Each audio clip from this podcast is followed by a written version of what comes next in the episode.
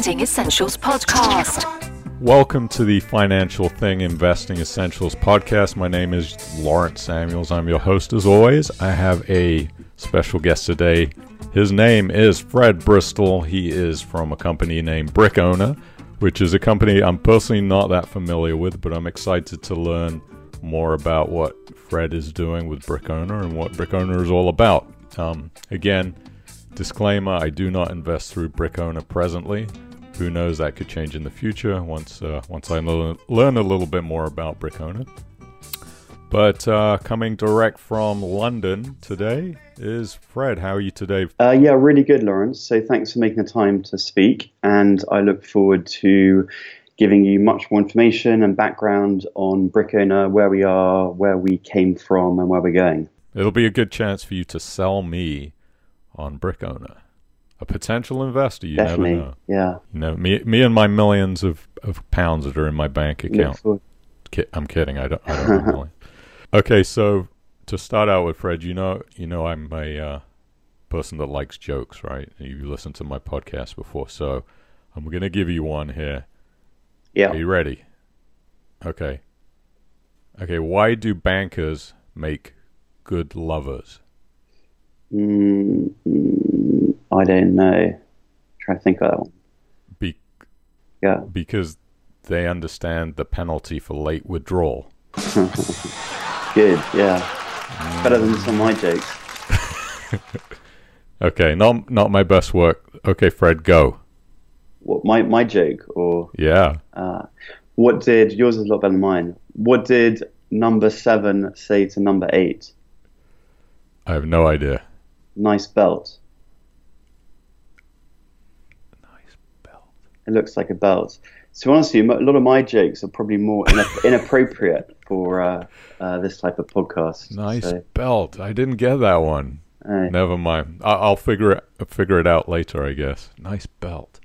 I tried it on my girlfriend actually, and she's actually from the US, and she didn't get it, she so. I think it's kind of lost in translation. I think. Yeah. But I'm an Englishman. I should get it, right? Yeah. Yeah. I don't know. Hey, I, I wanted to tell you that you're actually the first person named Fred that I've ever interviewed. You just don't see that name now. As it used to be a very popular name, and so I started researching on the internet all the people that were named Fred who are famous, and guess who the number one person who who was being listed as the most famous Fred? Fred. Fred Trump. No, it wasn't Fred Trump. It was actually Fred Savage from the Wonder Years. I don't believe this. That is random. Yeah. he he was the the most famous, but I was thinking like Fred is a really versatile name because you could use it to be regal, like you got Fred the King of Prussia, and then you could also use it to be very intimidating, like uh, Freddy Krueger, for It's instance, true, who was yeah. kind of an intimidating, even though it wasn't really his name. But and then you could be artistic. You've got Freddie Mercury. So it's really one of those names. You're very lucky to have a name like Fred because you could use it in a very distinguished way, or you could use it in a very intimidating way. So I like that name. I think it's a good, strong name. Yeah, it's good. Uh, as you said, I'm English, but it's actually it cut, originally it's a German name. Oh, okay. And did you know that Freddie Mercury's name was not really Freddie Mercury? I did, and someone told me his real name, and I can't remember it. No, it's some strange like Farakouche or. Yeah. Anyway, moving on. So let's talk about you a little bit, Fred. Where are you from? Uh, so I'm English. I'm from London, and um, I have always so I've been doing property. So my background actually is not tech; it's property. So I've been doing real estate for the last uh, I don't know 14 odd years. Um, and I started off. Fun enough, I started off in Eastern Europe um, in working in a number of different countries uh, for about five or six years, managing real estate over there. And that was the first time that I, w- I experienced. So we're managing a small fund, and I experienced the hassle of onboarding um, investors, and that was way before all the kind of more rigorous, I'd say, KYC, AML issues that we face today. And even then, it was I, I, guess I wouldn't say a nightmare, but in terms of admin, but it was it made it unviable to accept smaller increments of money. Um, so we never accepted less than I can't remember twenty five or fifty thousand pounds even. Um, and then so so so that in, instilled in me, fun enough, um, just I guess the kind of basis of how it was hard for people to access, hard for normal individuals to access um, some of the most interesting opportunities because these these barriers to entry, which were from the kind of investment amount they had to have to make it viable for the asset manager to accept their money. So that was kind of the thing that got instilled in me quite some time ago now. Um, and then I was working in the UK for about six years in um, like a number of regions. What you know, were English, say East Anglia um, uh, and Lincolnshire um, and mainly doing residential, a bit of planning. And um, this is where the, the, kind of idea for Brick Owner came from, actually. So probably going back now to probably early 2015, call it January, February. I was looking at a particular town in Lincolnshire, um, and I was looking at buying uh, myself. I already owned some things there, so buying more residential because at the time mm-hmm. you could buy. It was very. It was. It, it, it was very interesting from a investor's point of view because you could buy. There's a housing shortage in the UK, so you could buy below new build costs. You could buy at 110 pounds a square foot, which when you factor in the cost of land, it was basically below. Or I mean, you probably could. It was just on par or below. And these were very nice Victorian cottages. There was a strong mm-hmm. rental demand, but but the, the the numbers were very small. So these houses typically go for or 80 or anything from actually 70 to 90 thousand pounds. So I thought then it'd be interesting to um, work with a number of investors to kind of do it on scale. And then in my mind, there are kind of three different types of investors. There's um, big institutions who mm-hmm. don't wouldn't need anyone else because they they're doing it themselves. Um, and then there's I'd say in the UK, um, was you know there are like two million buy-to-let investors in the UK at the moment, um, and technically, you know I'd say anyone who's the middle ground, if there were three different types of investors, was the institutions, then the buy-to-let investors who might have anything from, I'd say, four to 40 properties. And then there's people who, they're not necessarily retail investors, but they're people that wish to invest smaller increments of money, or they want to invest over time and can drip feed money in. And um, that's when I realized actually the opportunity was really um, kind of the, the real demand from investment perspective was the people that were unable, a bit like what I'd faced uh, some time earlier, they, they didn't have enough or they couldn't justify the, the, the kind of investment of 25 or 50,000. Um, so those were the people then that I thought had the kind of need um, for the product, for the, this kind of product. Um, mm-hmm. And then I spoke to a friend of mine called Toby, who I used to work with a very long time ago and he's had been running a tech accelerator in Berlin for about five or six years. Mm-hmm. And then together, we kind of that that takes us to about March or April 2015, and that was kind of the basis of the beginnings of Brick Owner. Really, it's kind of honing um, the business. And to begin with, we were very much looking um, mainly at residential. We were looking mainly in these particular regions, and as we honed our business model, we we kind of shifted it to a uh, we looked at the. I mean, I guess as you know, like in many things, um, from investment side, the US leads the way, and I'd say, from my perspective, it definitely leads the way when it comes to um, alternative finance, and especially I'd say on the equity side for platforms, so for real estate platforms. So I'd say mm-hmm. a platform such as Fundrise, I think, is very um, it was very interesting to look at how it had, where it had come from, how it had grown, and then where it ended up. And what their model was very much rather than, I'd say on the equity side, there are going very high level, there are kind of two main models. One model is you can focus on being a um, well, one model is you can be a platform, and if, you've got a secondary market and exchange, but also you are selecting and managing your own uh, properties kind of in house, as it were. And there's, there's a platform in the UK property partner, you know them, but they do yep. they, they, they do that. Mm-hmm. So they're very much, I'd say they're actually in my mind, um, they're two businesses in one wrapper. So they're a, pla- a tech platform and exchange, but they actually go and source all their own properties, and obviously they subcontract lots of it out. But fundamentally, they rely on their on their own in-house expertise to judge the people that are then changing the light bulbs, and uh, that kind of model has a lot of issues. You know, it's good in many respects, but has a lot of issues as well. Which is, um, I'd say the primary ones when I look looking at it was firstly the underwriting. So you need um, an enormous um, facility to underwrite your properties because as you're finding different properties, you've got this issue of how do you secure the asset to then fund it on the platform.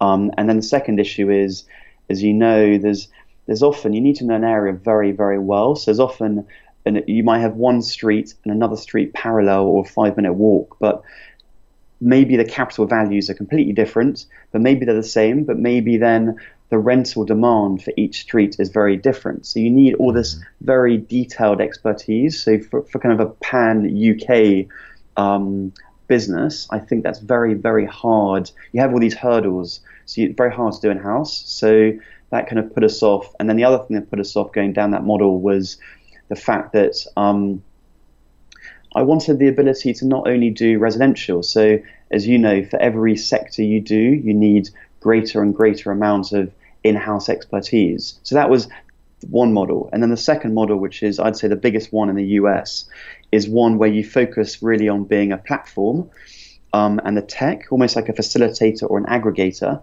Um, and you're selecting, so your due diligence process is twofold. Rather than, so the assets sits behind, you're actually selecting the property asset manager 1st mm-hmm. um, and then the deals come from them. And then you're, and these are the asset managers who I was one a while ago, as I mentioned. Their minimum, and then the, the minimum they'll accept might be 25,000, it might be 50, could be 250,000 pounds. Um, but they actually are sourcing. So the people we're looking at are minimum. Some of them are might manage might manage as little as 40, 40 million, and they mm-hmm. actually go up to a billion pounds. Um, but the, the, thing they all have in common is they do um, they raise equity on a deal by deal basis um, uh, with a, using a number of different investors. So we work with those types of people, and we actually aggregate for them. Our minimum is hundred pounds. Their mm-hmm. minimum, as I said, can be 50, 100,000. So we aggregate for them. Um, and so, in effect, we're solving, I believe, two problems in one. The, the mm-hmm. problem of the end user not being able to access these opportunities and the expertise. And then we're solving an issue for the asset manager, which is um, we're giving them, firstly, a greater access to, to capital, which they wouldn't otherwise have, and a pool of capital, because obviously there are many, many more people in the UK that can invest less than 50,000 than there are that can invest over.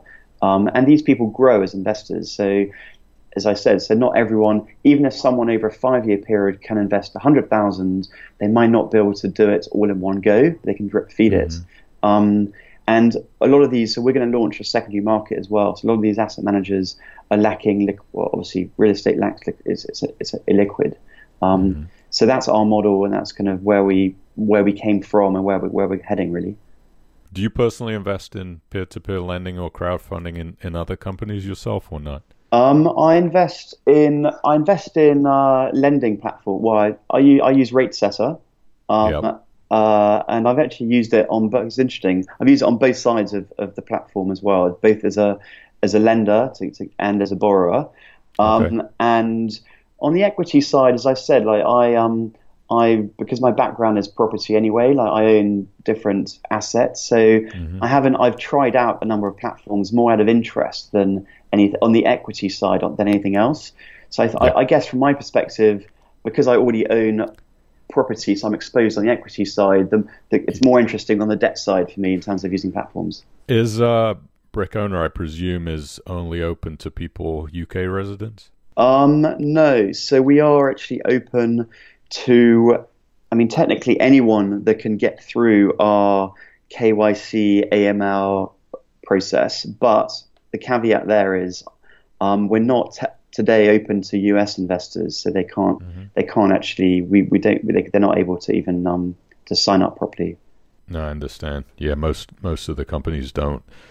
Uh, for some reason, the American government has decided that it's not good for American people to be able to spread their wings over to different countries because of the terrorism and money laundering issue that the Americans seem to be fighting, which is a shame. Explain to me briefly about the process of how you choose which properties you're going to offer to the people on brick owner? Yeah, so um, as I said, so our process is a little bit different because before we even look at a property, we will look at the um, asset managers. So what, what, we what we're trying to do is build a um, uh, I, I, use the analogy like a sausage machine, I guess. So mm-hmm. when you're working with a number of asset managers, it could be a large number, it could be a small number, but what we don't want to be doing ideally is doing one-off deals or or investing in one-off deals with uh, lots of different managers. We want to be working with these managers and doing multiple deals with them. Um, so once we're happy and we've got a relationship with a particular manager, then obviously they do different a number of different deals a year. Um, and then we'll be offered these opportunities, and then we decide whether we, there's no obligation to do any of them, but we're we, we're likely to do a number of them. So we'll so for example, one of our managers does um, they do four deals a year, um, and they raise ten to fifteen of equity for each deal, um, and you know, I wouldn't be surprised if we end up doing two of their deals a year, but it'd be unlikely if we did all of them, but you never know. Um, mm-hmm. So I guess, so that's on the manager side. And then looking at the assets and why we are choosing to go into some and not others. Um, we're, we're a very new platform, so we've just launched um, like a, f- a few months ago, the beginning of the year, really. Uh, so we're really focusing on. So if you again, if you go very high level, um, I would say why do people invest in property? They invest for income and for capital growth. That's what it really comes down to. Um, so, and, and obviously, some investments can be a mixture of both. Um, initially, our view is that we're focusing more on income producing, uh, uh, income produ- um, in terms of capital growth. We don't like. So we what I don't I would don't think we'd ever do really is invest on a speculative basis, meaning right. oh the market is going to go up, let's invest at today's value and cross our fingers and it all should be okay. We're not doing that. I, I just, mm-hmm. Um, so on the capital growth side, it will only be where there are value add deals where you're, you're a- actively adding value, which will generally obviously be through development or through if it's a, a yielding asset through what kind of jig, playing around with the, the tenant mix. Right. Um, but on the so yeah, so we're, we're initially focusing on income because um, I think there's a huge demand. Obviously, it's very hard for people to get income at the moment, um, and also as, a, as an early stage platform, um, I think it gives comfort to new investors once they start receiving their dividends. So I think you know once, which is obviously why the lending platforms in a way are, are, are lucky because you obviously get like very regular distributions. Um. So we're very much focusing on that um, uh, at the moment. You you speaking about asset managers? So these asset managers already own these properties, and they're offering you to be a part of that deal, or are they uh, properties that they're considering purchasing? Because I'm wondering, how does it work if you're unable to raise enough funds to get into a deal? How does that work? Um, so going back to the issue I would say with if you're two businesses and one and the underwriting. So we're general, we're working with asset managers who are already underwriting their. So it'll generally be new deals. So they'll be they would have secured them, um, and they'll often they will they would have underwritten them as well. Um, mm-hmm. uh, and then they're basically syndicating it out, um, uh, but at value. Like so, there's there's no value shift. If that makes sense. Um, okay. So, but there'll be then then then new investments. So then. Okay. So you you're able to, if you cannot raise enough funds on a particular deal, you're not under any obligation to move forward on that type of deal when it's through an asset manager. Is that correct? But so we're speaking to one asset manager actually, where so in, in a good way. Um, every that's why we want to work with a number of asset managers and do repeat business with those same asset managers because every deal is always a little bit different because they all have you're, you're going in if you're a minor and like a, a minor investor you're going in on basically on their terms um, uh, so um, So uh, so far, all the invest all the asset managers we're speaking to, we have no obligation to complete the investments, and they underwrite everything. Um, but we are in discussions with others where that could change, and then we, we would look at there would be small penalties, meaning you know which we would a brick like would we would cover not our investors. Um, okay. t- tiny penalties, kind of two percent of your raise type stuff, but just enough to kind of um, matter. Since these properties are not sourced by yourself, I presume there's the same amount of due diligence that has to go into choosing which one is correct, which investment is okay. Would that be? Would I be correct in saying that? Yeah, you would be correct in saying that. Yeah, but okay. in, a, in, a, in, a, in a good way, obviously, because they've got other investors coming in alongside us. They've had to all produce for everyone independent, arm's length, red book valuations, and everything else as everyone comes mm-hmm. in. Okay, and so you're a part of a an investment, sort of a group in many ways. Uh, are they? Is this a held inside of an SPV where yeah, it is exactly sort of like another layer to what standard equity property companies do, whereas they bring the investors in, put them inside an SPV, and now you're brick owner inside of an, an SPV, and then the investors through brick owner are just. I guess I'm having a little trouble understanding how that setup is legally put together. Like, do the investors have a separate agreement with brick owner and then brick owner is the spv yeah the yeah SPV? yeah so we have so so every investment that we invest into we will set up our own spv for so brick mm-hmm. owner spv so just say easy numbers just say we have 100 investors putting in a thousand pound each um, mm-hmm. into an opportunity that requires a million pounds um, mm-hmm. our 100 investors would go into a brick owner SPV, um, and that would make hundred thousand pounds, and that money would go into the um, the kind of master SPV, which alongside another nine hundred thousand. As far as the decision making processes go, once you're inside of that SPV with other investors, how do you do you have any power as to what happens with with that property? Um, I'm just thinking. To me, it seems like you'd kind of be at the mercy of what the asset manager decides to how they want to control that property. Yeah, you are. I mean, yeah. So, I mean, what we're doing is we're offering people the ability to invest into something they couldn't otherwise invest into. I mean, we're not advising them to invest into something. So we're giving them all the information, all the ter- all the kind of the timeline, the terms. Um, but we would have the same our SPV um, would, would would have the same rights as all the other uh, equity alongside it. I'm just trying to understand how that works because it, it's a bit of an unusual setup compared to the way you know I'm familiar with the the other companies who offer equity shares and property. So, what is some of the sizes of the? You said ten to fifteen. You're talking about million, I would imagine, correct? Yeah, not, yeah. Not thousands. No, sure.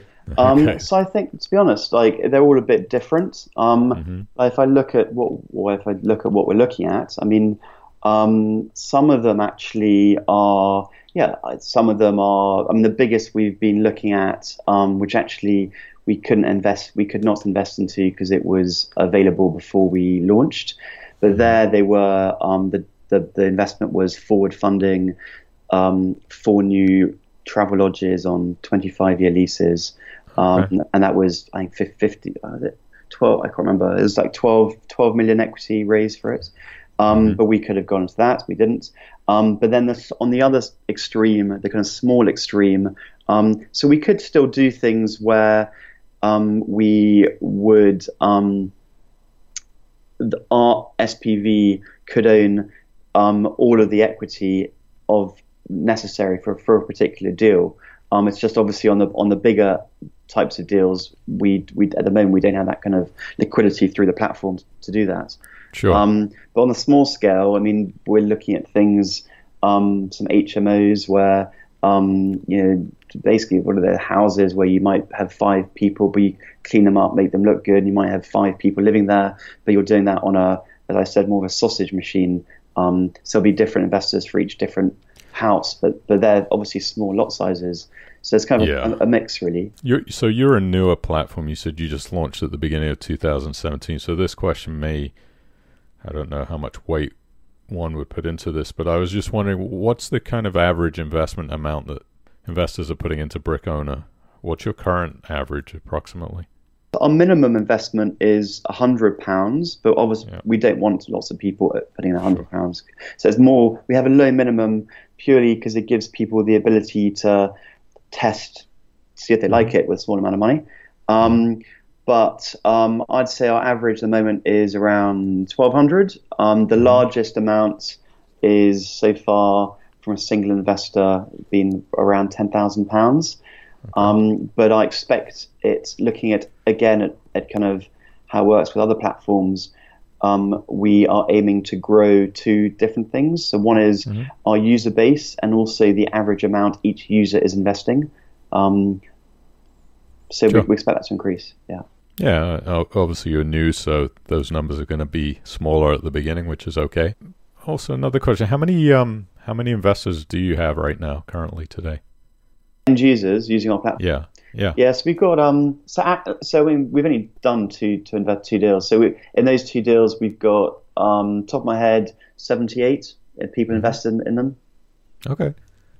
So you're going to be rapidly growing, I think. Soon you'll have more. Yeah, we, Hopefully we, yeah, we're, we're already growing. I mean, we're growing quite a lot. So we're growing. Our user base is growing probably twenty percent a month.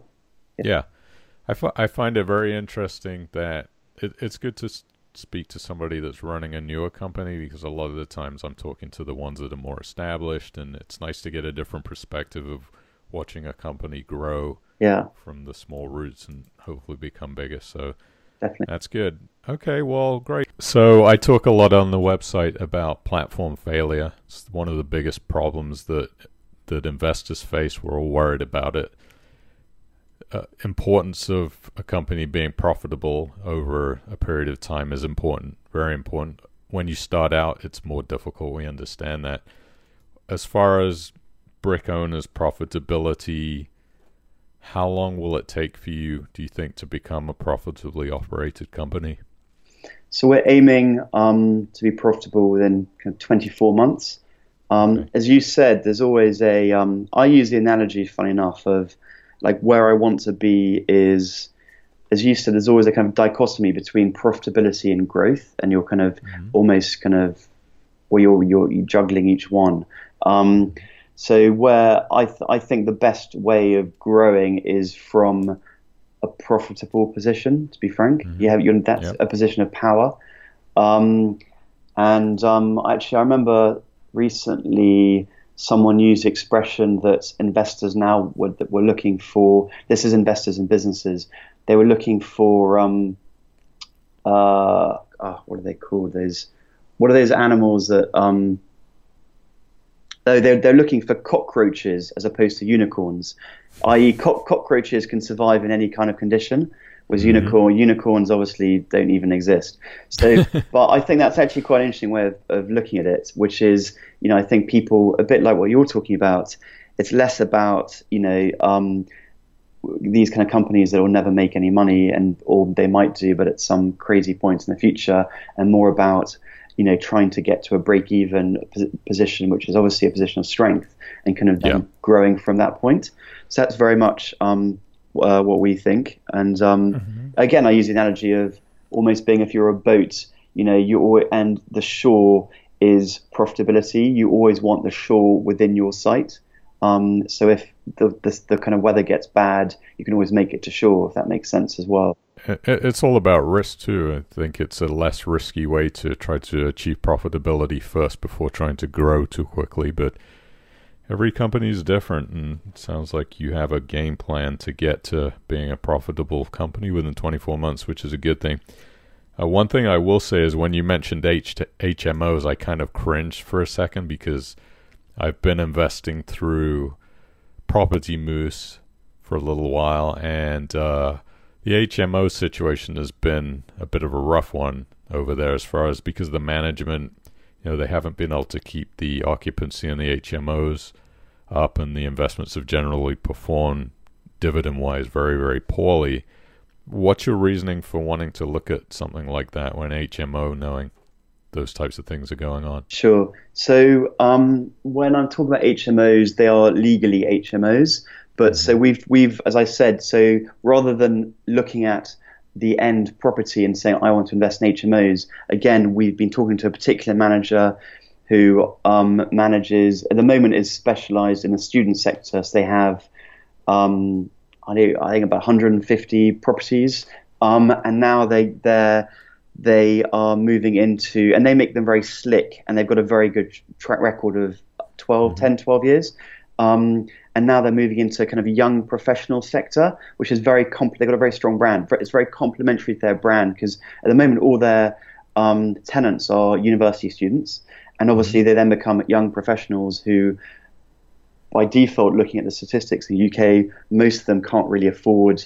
Definitely can't afford to buy, and most of them can't even, especially in, in kind of major cities, can't really afford to rent on their own. So they've already got they've because of what they've been doing already in HMOs with for students, they've already got and they've got a strong, very good brand. They've already got the tenant mix already lined up. Um, so that was why we were interested in, in them in particular, and obviously they do HMOs. So we weren't interested in it as a standalone, but as with these particular managers and their track mm-hmm. record. So Fred, you mentioned uh, uh, we're talking about we're talking about student housing Seems to be a very popular trend for peer-to-peer companies offering student development projects. There's a lot of them around now. What are your feelings on those student development projects? You think that's a good place for somebody to be investing their money right now, or not?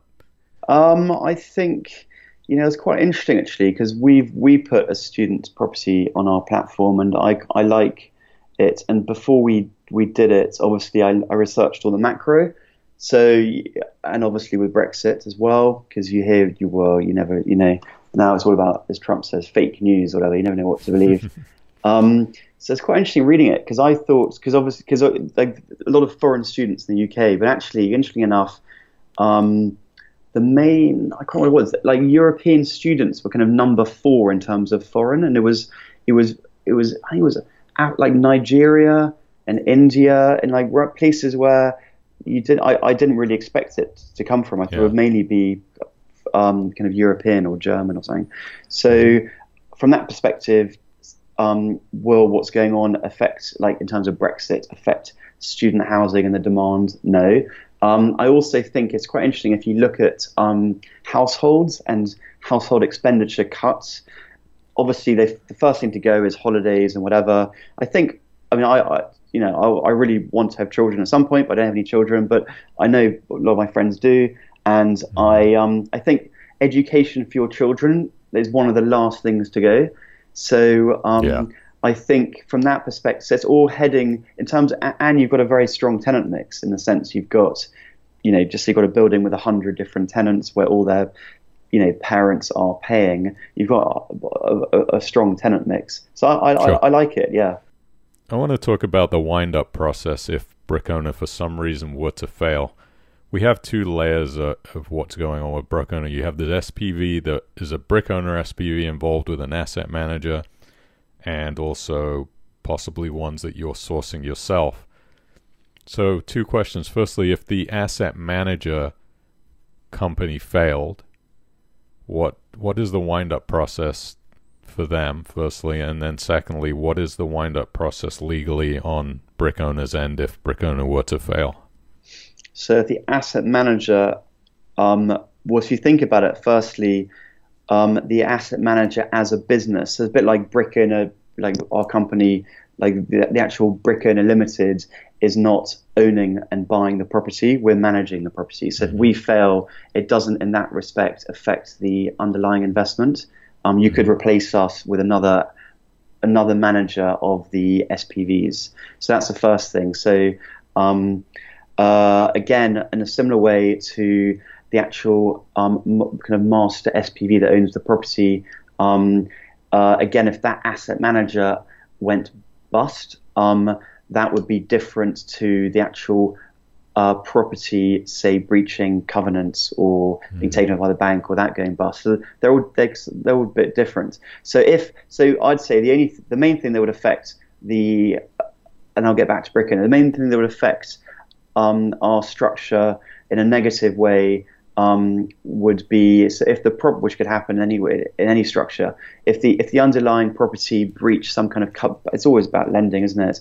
Like lending covenants um, then um, then as always like the bank would you know firstly um, try and get its money back and then whatever's left is is distributed between the equity investors. But on, on that note we don't like I mean we're not in, interested in investments with high leverage. So um, uh, and at the moment, we're not even we're not even do, doing development. So mm-hmm. we're doing income plays, um, and we're, we're, we're, not into. So even with the HMOs, we look at 50% LTV if we borrowed. Mm-hmm. So and with strong income, so we we like to think it's we're, we're not taking um, we're not we're not interested in taking big risks. Is there a management third party put into place, uh, you know, beforehand in case a company fails? Like does does uh, I'm not very familiar with FCCA regulation rules as far as how that works, but I understand that in order to be regulated now, you do have to have a wind up process, third party trust in place to handle things that if a company failed. Is that the, the same for the asset manager? Do they have some body in place in case they fail to manage that property? They have. I mean, they do in the sense that, um, say, for example, the moment our regulation, we're we're a bit like Property Moose as well at the moment. So uh, we're using we're appointed representatives of a um, from for FCA purposes um, of a of a company called Gallium and Property Moose. I think it's Sapia. Mm-hmm. Um, but they would. I mean, that's why they're there. So if something happened with Brick Owner Limited, um, then obviously Gallium are then kind of okay. coming in. Yeah. I understand. So you so that's the company that's in place in case the disastrous situation happened, which of course we hope it doesn't. But you know, as investors, we always have to think about those things, worst case scenario situations. So it's good to know that that is in place. Sure. I mentioned before that some of the properties on some of the other equity platforms have performed definitely more poorly than was advertised. Um, there is a lot of speculation when it comes to uh, you know property investing. It's just part of the risk of what comes along with it. Have you found? I know it's early days for you, but have you found that your projections are in line with what's actually being realized as far as returns? Um, yeah, I mean, as you said, it is early days for us, but um, yeah, as I, so far, um, the answer is yes. And again, what's interesting is we're investing with managers who have uh, strong track records. So, as I said, we look at their track records um, and then we look at the property. Like, so we wouldn't look at the property as a standalone of this is the projected return. We look at the manager and have they actually performed to deliver their projected returns mm-hmm. over a period of time. Okay. So that's probably a question I should be asking you in a year because it's very hard to, to tell. You're still very early in the game. But Fred, what is the single biggest challenge that Brick Owner faces right now as a company? Um, I think you know, like it's interesting. I think uh, most companies in my space face the challenge of firstly credibility because although it's it's still a very new sector. I mean, and, mm. you know, people, and I think people inherent it's trust really. So people inherently don't trust platforms or websites. So getting past that hurdle is is is big. It's a big it's a big thing. Um, and with credibility and trust comes also um, because it's such a young sector. Like you could have one rogue outfit who kind of disproportionately um, could negatively affect the trust of other platforms, like from a contagion perspective. So I, I think that is is is bad as well. Um, so yeah, I'd, I'd say um, I would say uh, they are big things, and I think interesting enough, you know, it's interesting because obviously they are very new sectors, and the FCA is almost catching up with the sector um, from a regulatory point of view. And I think you know it's um, you know I think it's a very good thing um, that it's all properly regulated, um, and I think in a really healthy way it'll mean that it's less likely that something will, will go wrong and there'll be contagion. But as long as it's all done, you know, so far they seem to have done a very good job at doing it all, you know, methodically and in the right way. Yeah. So, Fred, regarding credibility, I find this very interesting. You, you're a new upstart company. Um, there's obviously other players in this space that have been established for a while. How are you overcoming this problem of being credible, and how do you attract the customers, and where are your investors coming from? Yeah, so um, so what's interesting is if you look at our model compared to you mentioned, say, Property Moose or there you know a bunch of others, um, we are actually an aggregator and a facilitator for very established property asset managers with strong track records. So in a way, we, we can almost piggyback from a property asset management track record perspective. We're almost able to piggyback off other people. Um, so I think in a in a good way, I think we're kind of ahead of the curve from that perspective. Whereas I think if we are all trying to do it in house, it would be a lot harder as well. Yeah. Um, yeah. And um, yeah. So what? And your other question was to do with. Uh, yeah, your credibility. How are you overcoming the credibility issue of being a brand new company in in a new space, and, and where are your investors actually coming from? Where are you finding these investors? Yeah. So yeah, the first question I think I've more or less answered, which is in terms of credibility um, and trust, we're, we're almost trying to piggyback off our yep. asset managers, um, and then where are we finding them? Um, I mean, so far we haven't done any on purpose. We haven't done any PR at all. Um, we are. I'm surprised by how many of our investors. I mean, a lot of the investors, if you, I'm sure you know, but they're all it's quite, like them. A lot of nearly all the platforms. Um, I'd say 65 to 70 percent of all the investors are men, which is quite surprising. But it, mm-hmm. of the P2P ones and the equity ones, we found the same. It's quite interesting. Um, and again, we've been surprised by um, how many. Um, uh, some of them you just don't really know where they came from, but a lot of them are, are come through referrals. So again, and we did studies and, and surveys on this as well, that um, people trust. Um, and I know even the big platforms now that you know they say they grow on they call it word of mouth, but actually it, be, it began through referral schemes and mm-hmm. getting your you know people to introduce people, um, and that's a, a, proven way. So so we're, we're really looking at growing in that kind of way because that also gets rid of the trust. It's, it's it's it's firstly a good introduction from someone who's actually used the product and invested to someone else they trust. It's kind of increasing that trust network. So that's that's that's the way we're going. Yeah. With regards to the amount percentage of men investors versus women. Were you surprised that it was that high or low? Were you surprised there was that many women investors or not enough women investors? Um, well, fun enough, because I've got um, I know some other people who have uh, on the lending side big, some quite big uh, lending platforms, P2P platforms, and they both said to me different plat- they're two different separate platforms. That was what they were seeing, and they they said, um, you know, they said mainly men and forty to seventy year old men. Fun enough. Mm-hmm. Um, and um, so I was all I wasn't surprised. I was surprised when they told me that. So I was like, really? It seems kind of weird, but actually. Yeah. So it our results correlated with what they said, so that wasn't surprising. But I was surprised that, that is the case. It seems it's it's, inter- it's interesting in a way. It's just yeah, you know. Yeah, I think a, a lot of retirees and people that are in their 50 getting towards retirement age are looking at peer to peer lending and crowdfunding like a fixed income product, more like a bond in some ways, which is the way I never really considered it because your capital, you hope, remains pretty level and even. Yeah. Maybe fluctuates a little bit. Whereas if you buy a bond on the stock market, the chances are that the capital amount is fluctuating up and down and so I think the older people like the idea of remaining level with their capital amount. So who knows though? We'll see what happens. I, I do find it really surprising too. I would have thought that it's technology, so it'd be a younger base of people, you know, in their twenties, twenty five, who are more risk, who are more willing to take on more risk. But just goes to show you can never ever tell.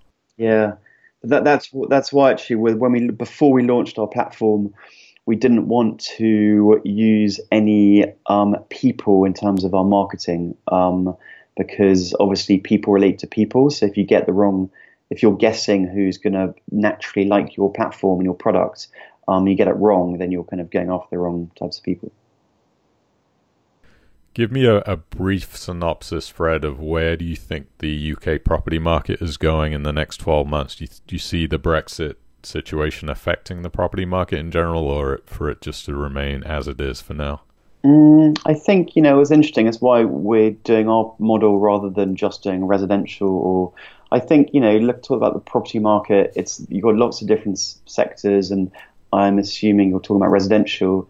Um, but I'd say in the residential, I think in London is obviously completely different to any other city in the UK.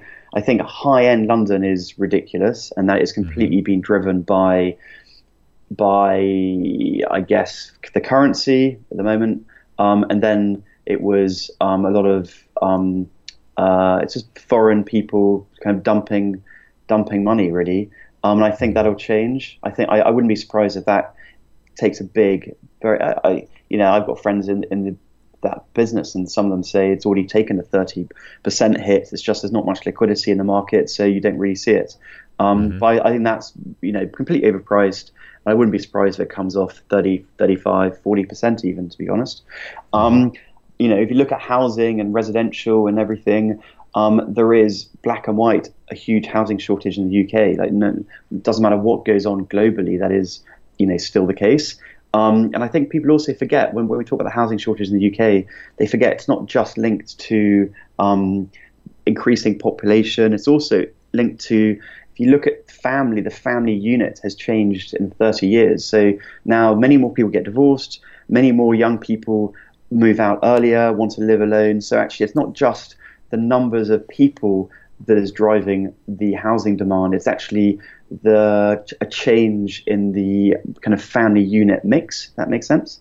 Mm-hmm. Um, so I think I think that's that's just there, and there is a, a big a big demand and a need for housing. Um, you know, I think if you look at um, other subsectors. I mean, we all know some of them I would not personally invest in, like high street retail. If you go go look look around the UK at um uh you know like old market towns, walk down the high streets. I mean, half empty or full of charity shops. It's dead. Yep. It's gone. Yeah. Um, so I think it's all a bit different. Like every sector is a bit different and is reacting differently and affected by different things. Yeah, I noticed that in my hometown of Poole. Oh, really? Yeah. We have a high high street. Have you ever been to Poole before? I haven't actually. No. Okay. If you ever get a chance to go down there, that there's not actually much in the downtown cent, you know, city center of Poole, but there is a high street that the town was built around. And my dad owned a piece of commercial property down there, and I've noticed as the years have gone on how vacant the street has become. Everything, you know, retail wise is going to the internet nowadays, and that's the future, I think. I agree. I want you to put your unbiased hat on for me, Fred, for a second, and we're going to talk about risk. The it's the biggest question that I get sent over on email from readers of the website, especially ones who have not invested before. They want to know how risky is peer-to-peer lending. So if we look at the the alternative finance sector as a whole and looking at brick owner, I want you to give me a number on the scale of one to ten.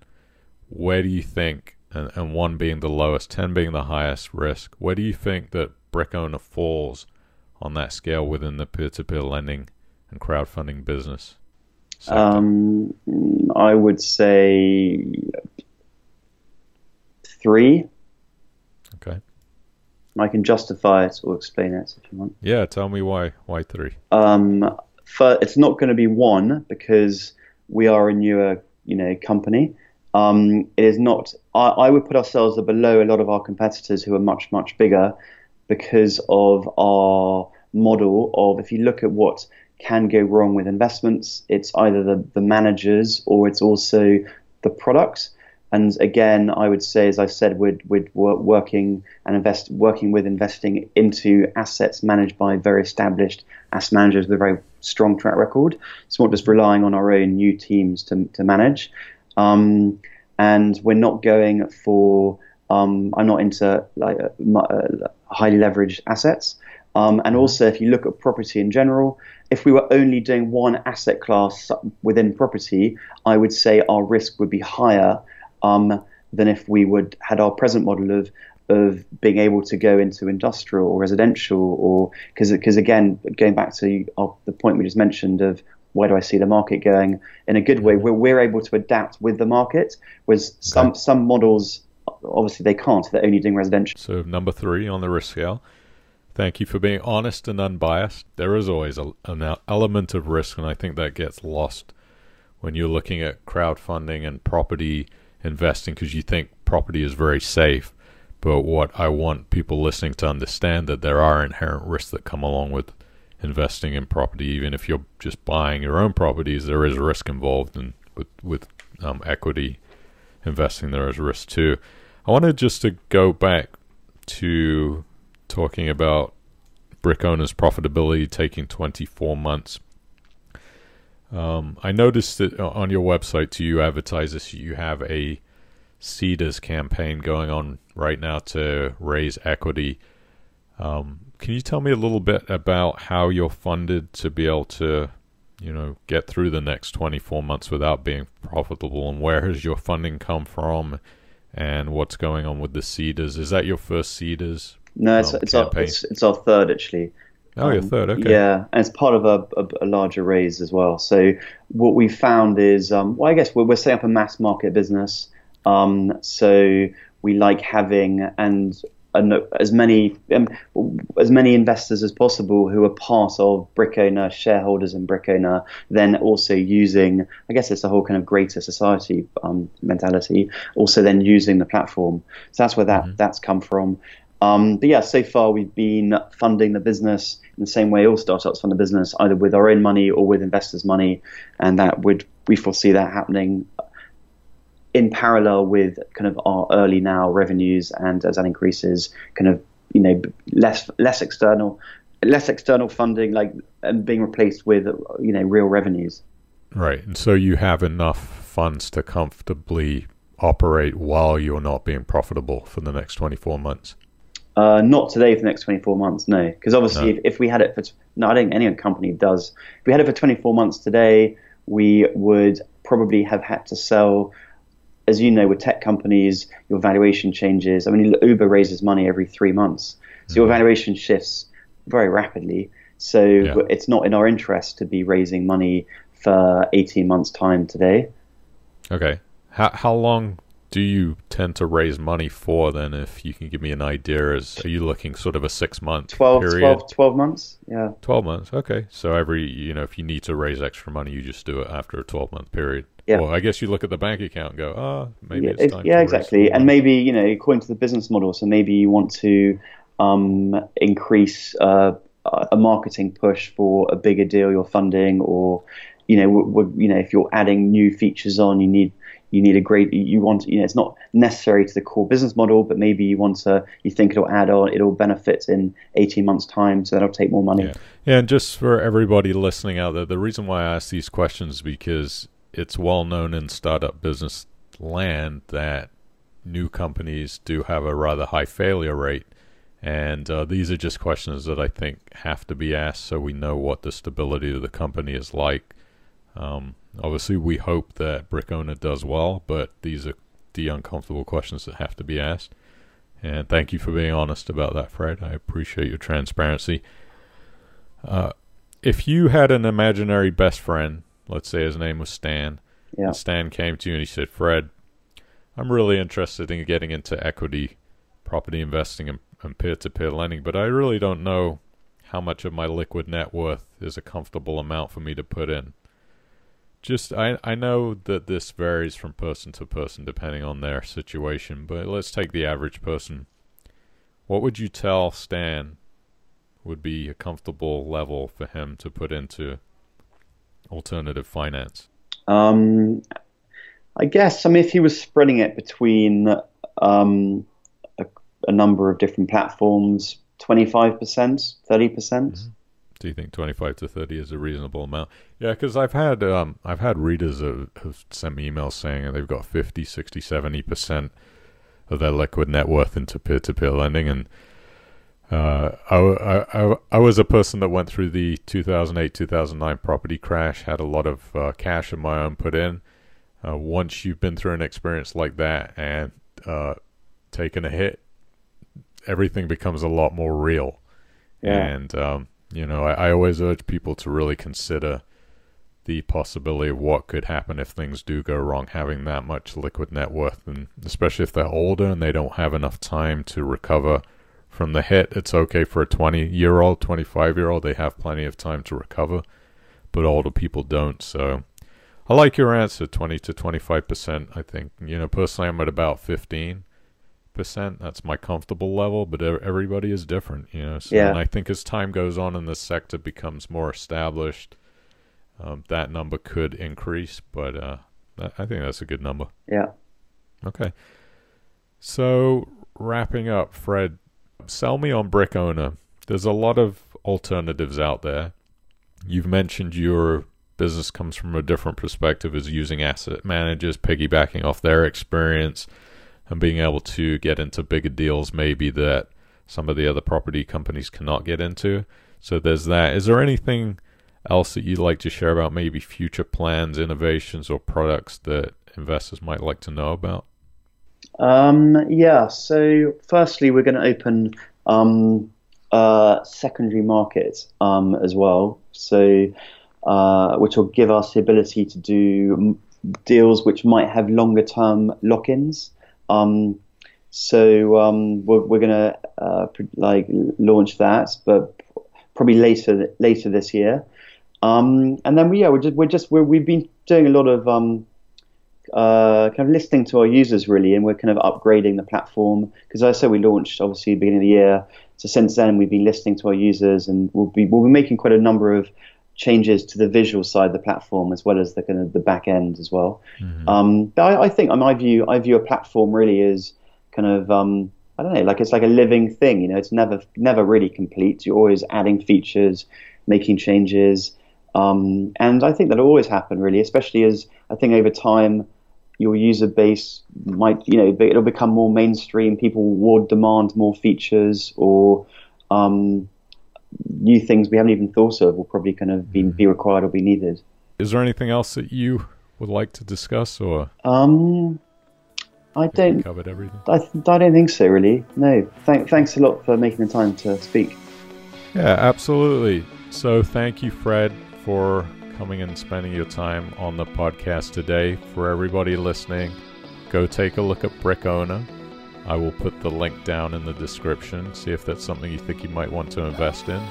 And uh, we'll continue to keep an eye on the company and watch it grow and hopefully succeed and become a place where you can go and get all your property investing needs met. So thanks again, Fred, and good luck to you. Thanks a lot, Lawrence. Thanks. Sounds good.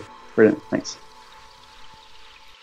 You've been listening to the Financial Thing Peer to Peer Lending Essentials podcast. Don't forget to visit financialthing.com for all the latest peer to peer lending reviews and DIY investing articles.